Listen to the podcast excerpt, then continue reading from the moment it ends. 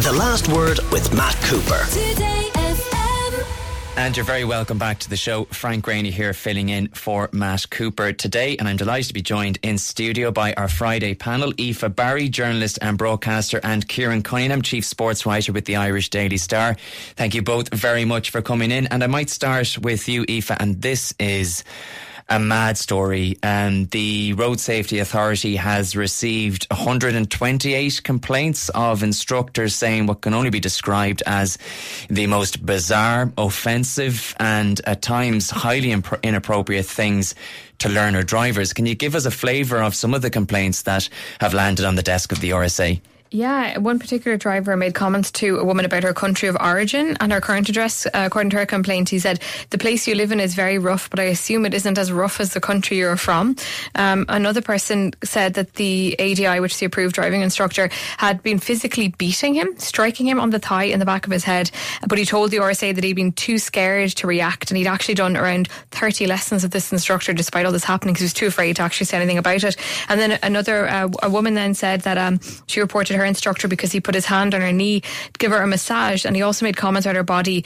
Um, she alleged in the complaint. In the complaint, um, you know, there's there's there's kind of other complaints about things like time wasting, alleged time wa- wasting, a, a driver uh, instructor pulling someone in just to watch a couple having an argument. There's vulgar language, um, excessive displays of force. Really. I mean, it's really bizarre behaviour. It's 128 complaints. Obviously, mm. it's not the majority of um, the instructors or anything, but it's it's actually wild to oh, see these all detailed. It's, it's, uh, it's incredible. Um, seems to be a sexual tone to a lot of them too. Yeah. Kieran, um, mm. you know, uh, one 28 year old woman who was getting lessons in a driving instructor's car um, said that she she was described as drop dead gorgeous by him during the lesson. He asked her if she was single and said, "Who's your daddy?" 15 times. Mm-hmm. A- incredible stuff. Anything else that's catching your eye from the complaints point of view? Well, uh, just the fact that there's so many, and as you say, you know, there are there are, there are quite a lot of sexist and racist ones, which mm-hmm. which would be very uh, worrying. And you would have to wonder how they're vetted. You know, how you know what criteria uh, do you have to meet? You know, uh, like how stringent the standards are before you become become an instructor.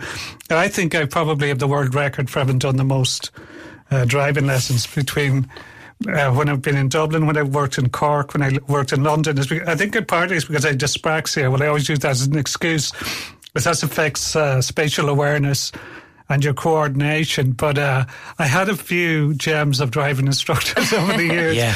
and who straight away had a serious attitude as soon as you got in, and you think, you know, when you're doing lessons, particularly when you're a beginner, you're very nervous. It's, and, you know, yeah, it's a oh, terrifying experience. And the you go in and somebody is in a foul mood after two minutes, and you go, you know, like this yeah. is a big deal to me. You know, and I'm trying to be, try and make me relaxed, not put me in. No, I, I, remember I many years ago these kind of comments. What that does to someone. Yeah. I, absolutely. I mean, what I was about to say is that I remember doing my um, uh, driving lessons many years ago now, and my instructor wouldn't stop talking about Gaelic football.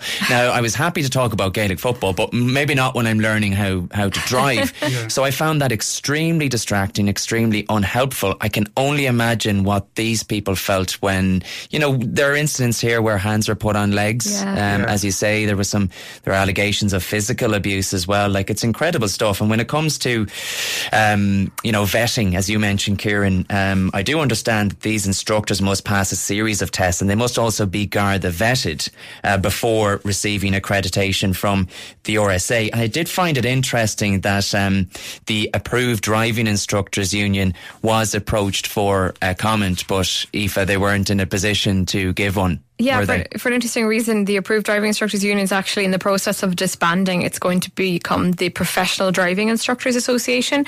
So a representative was asked, um, you know, could they comment on it? They said they weren't in a position to comment because neither organisation really exists at this moment. So you know, you would hope that one of the things on the agenda when the Professional Driving Instructors Association does get together and meet for its first meeting is these sorts of complaints. Um, mm-hmm. You know, as someone who's shortly going to be back learn back of relearning to drive because I still don't have my license.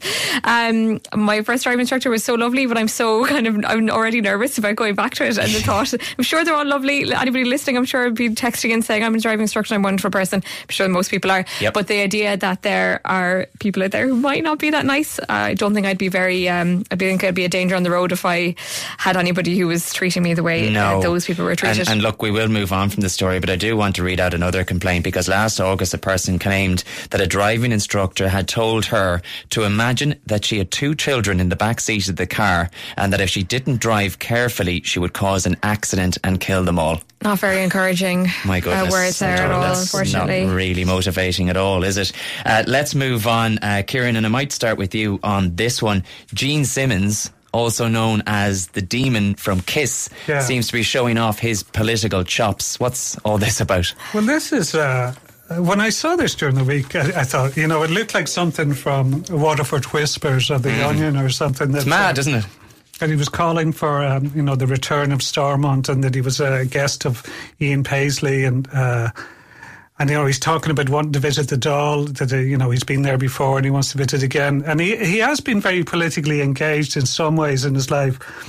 Um, like he's a when you look at him, you wouldn't think, but he's a non non drinker, very anti drugs, but he's. Um, He's Former quoted teacher. controversy. What's that? former teacher as well. Yeah, for, but he's quoted controversy with a lot of stuff he said over the years. Uh, um, he's from Israel. His his mother was in a concentration camp. Like he's, and I, I think his background just coloured a lot of his political views. But to have him teaming up with Ian Paisley, uh, like it just it's not, you don't really associate Kiss with um, Free Presbyterian Church or the Democratic Unionists.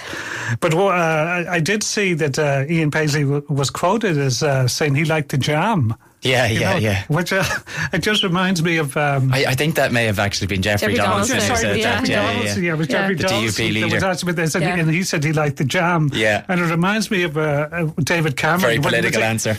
yeah, when David Cameron was the uh, English Prime Minister, uh, he, he he outed himself as a Jam fan and said his favourite song was Eton Rifles, which I think he didn't really listen to the lyrics. I think just No, no. mentioned Eton, but Paul Weller said he's not allowed to like the Jam. so I think Paul Weller might say something similar with Jeremy, uh, Jeffrey Donaldson. Look, I think it's a mad story, Aoife. You know, the Stormont government, as we all know, hasn't been operational for more than a year now, and that's because of Jeffrey Donaldson's party's ongoing boycott in protest against post-Brexit trading agreements. Could Gene Simmons be the man to give the Northern Assembly, excuse the pun, the kiss of life it so desperately needs? Well, what I find interesting about this is that part of the reason why he visited was because a member, member of his team was in touch with the DUP, or in touch um, at least with Paisley, um, to try and get them to get permission to fly their private jet into London. So there is, you know, obviously, you know, they know a lot about discussions going on behind the scenes and stuff like that. So I don't know if he's able to pass on some of his negotiating skills, mm-hmm. but it does seem really, it must be strange. I think if you live up north, particularly, and you're watching a visitor like this being brought by the DUP around the House of Commons for a little trip when actually Stormont hasn't sat for, you know, so long. And when you have Yeah. all these actually very serious political events happening and then you see something like this happen. Now, Gene Simmons is very, is entitled as a visitor to go visit wherever he wants, but I think it's jarring to see kind of a, a lighter story like this when actually there's serious political ramifications for what's actually happening. And Yeah. that sta- stalemate, you know, is not the first stalemate that's happened um, as well with Stormont too. So funny, but, you know, Yeah. interesting Um, contrast. Uh, let's let's move on, and we have almost approached the ad break. But I do want to ask about a story that we covered on the show earlier this week, Kieran, that of Prince Harry and his legal suit against the publisher of the newspaper, the Daily Mirror, and this is an allegation that his phone was hacked and that um, you know stories made it into mainstream media on the back of of those less than I suppose upstanding journalistic tactics. What did you make of his performance in the witness box over the week?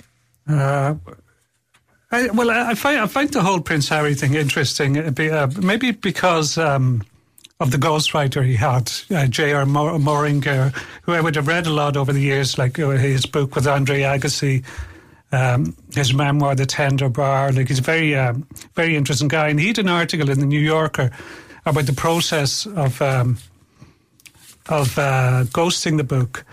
And it, it was the first time I'd really given any thought to what Prince Harry has gone through in his life. And he made it very clear.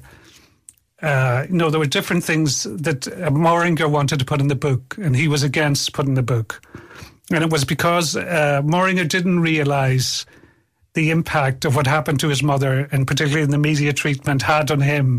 And he was trying to explain to him, it was a big part of the process of explaining that. And this is. Um, that, that's where Harry's attitude towards English media is rooted, I think. And uh, I cannot imagine what his life was like. Like a lot of people uh, seem to um, have it in for him and Meghan Markle, but uh, like I wouldn't have, I wouldn't have Prince Harry's life for yeah. anything, no matter what the money I think it's been it's been a, a, a horror from a very young age. Mm. Yeah. What are your own thoughts, Aoife? Yeah, I think it's interesting because it's like Prince Harry's really suffered because of the treatment by the paparazzi. I mean, if you look at the documentary that um, self and his wife Meghan had out on Netflix, um, was it last year? There were scenes of them, and I remember this from growing up as well because they're similar ages to me. I'm a bit well, a bit younger, but the, you know, images of him and his mom skiing um, with the family and the paparazzi just in their faces, and Princess Diana having to constantly go over and say, "Well, just leave my kids alone, let them have a life. Obviously, they grew up in the, in the royal family. They're going to have a lot of scrutiny anyway, but it feels like he's suffered a lot because of it. Mm-hmm. But unfortunately, I think in his attempts to try and raise awareness, he often falls foul of the fact that he actually has to do that publicly and ends up doing things like going and chatting to Oprah and doing kind of, you know, very, um, you know, out there um, celebrity style publicity things like the Netflix documentary, which then means people don't, some people don't have a lot of sympathy for him. Yeah. But the bottom line is he is someone who has suffered. Um, I think this particular case is interesting because it's yet, an, yet again another another alleged a phone hacking case. We've already seen these happen before. The Leveson inquiry into the, into News International's involvement um, in a previous situation, and the allegations here, you know, are ones people were very interested in. You know, the idea that young teenage Harry, as a young guy, was seeing these stories about him, the ex girlfriends, about going to strip clubs, these sort of things he didn't want happening. You can see why he's using using this as a chance to say, you know, this is what was going on. This is what I had to put up with. Uh, whether or not the court will find in his favour or not, that's that's you know we, we wait to wait to see. But it does show that he actually really did go through a huge amount of intense pressure that mm-hmm. you really wouldn't wish on anybody at such a formative age. Yeah, okay. There is an incredible story um, from Australia about a mother who spent 20 years behind bars, wrongly convicted for murdering her children. We're going to talk about that after this. And you're very welcome back to the show. Frank Greaney here filling in for Matt Cooper and Kieran Cunningham, chief sports writer with the Daily Star and Aoife Barry, journalist and broadcaster, is still with us for our Friday panel. And there's been a huge response to one of our items about complaints to the RSA in relation to driving instructors. I couldn't read out half of them, to be honest. They're truly shocking. Uh, but this one listener to 087 or the text into 087 4100 102 says, My driving instructor pulled me over in the middle of Mullingar town down. I thought it was part of the lesson until he jumped out of the car to go put a bet on the Grand National. Oh, which is no. incredible. And as I say, some of the text messages that have been coming in, I, I, I couldn't read them out on air. Um, let, us move on, and, and I might start with you on this one, Kieran. This is a remarkable story. A woman called uh, Catherine Folbigg, um, who has been released from prison in Australia after spending, what, 20 years behind bars. You might tell us who she is and, and why she's made international headlines this week. Yeah, well, I, I don't know if anybody would remember the case in 2003, um, because, you know, it did garner quite a bit of publicity at, at the time because it was a remarkable uh, murder case because she was accused of killing her four children and found guilty of it. And, you know, she was called all sorts of things, a baby killer, Australia's worst mother, a monster. But she always maintained her innocence, and um, she had been working. She even behind bars, you know, she'd been working. Um, there'd, uh, there'd been people working with her, and even they got scientists involved, including Nobel laureates, that eventually got her freed. And uh, her four children all died between the age of 19 days and 18 months. Um, the prosecutors alleged that she had smothered them. Her husband believed that as well, and he actually testified against her. But um, the evidence, or uh, the scientific event, evidence that had emerged now in the last uh, uh recently that had led to her being acquitted. Um, pointed to genetic mutations that you know that she wasn't at fault, but uh, there are people, including her husband, who don't believe her, who still think that she did kill the, the four children. But uh, the, it's been called one of the worst miscarriages of justice in Australian history by our lawyers, and they say it's an example of unreliable and misogynistic evidence that helped convict her. It, it, really is a truly remarkable uh, story, Aoife, and I know Kieran touched on it there. And I suppose the reasons that she was eventually released and the truth did come out was twofold. It was because her friends never gave up on her, and, and also the science, which was which, which was truly remarkable. Yeah, so there was a fresh inquiry that was opened up, and, and it found that there was reasonable doubt about about her guilt because of this new scientific evidence. And basically, it was spearheaded, or the research was spearheaded by a person called Carola Vinuesa, who is a professor of immunology and genomic genomic medicine at um, the Australian National University. Basically, she started looking into the case in 2018 because medical experts, um, like you mentioned, they were getting concerned about the case, um, and they sequenced um, Ms. Folbigg's DNA, and then the team, uh, the professor and her team, created a genetic map. They used that then to identify mutated genes, and they basically found a mutated gene called CAM2G114R, and they found that that was present in the mother, Ms. Folbigg, and then also her two daughters, and that's um, actually linked to a rare condition which can cause serious cardiac abnormalities. It occurs in about one in every 35 million people.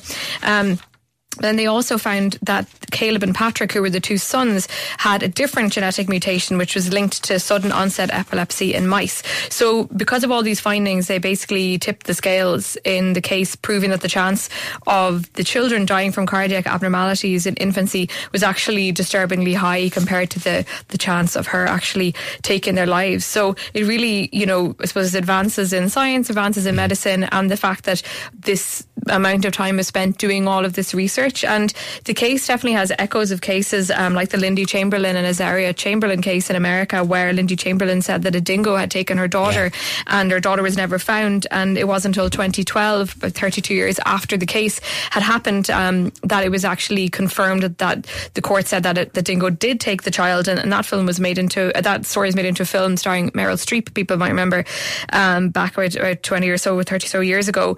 Um, so there are those cases where that idea of a mother is seen as kind of transgressing the rules of motherhood, where she could have been involved in, in, in the taking or murder of her children.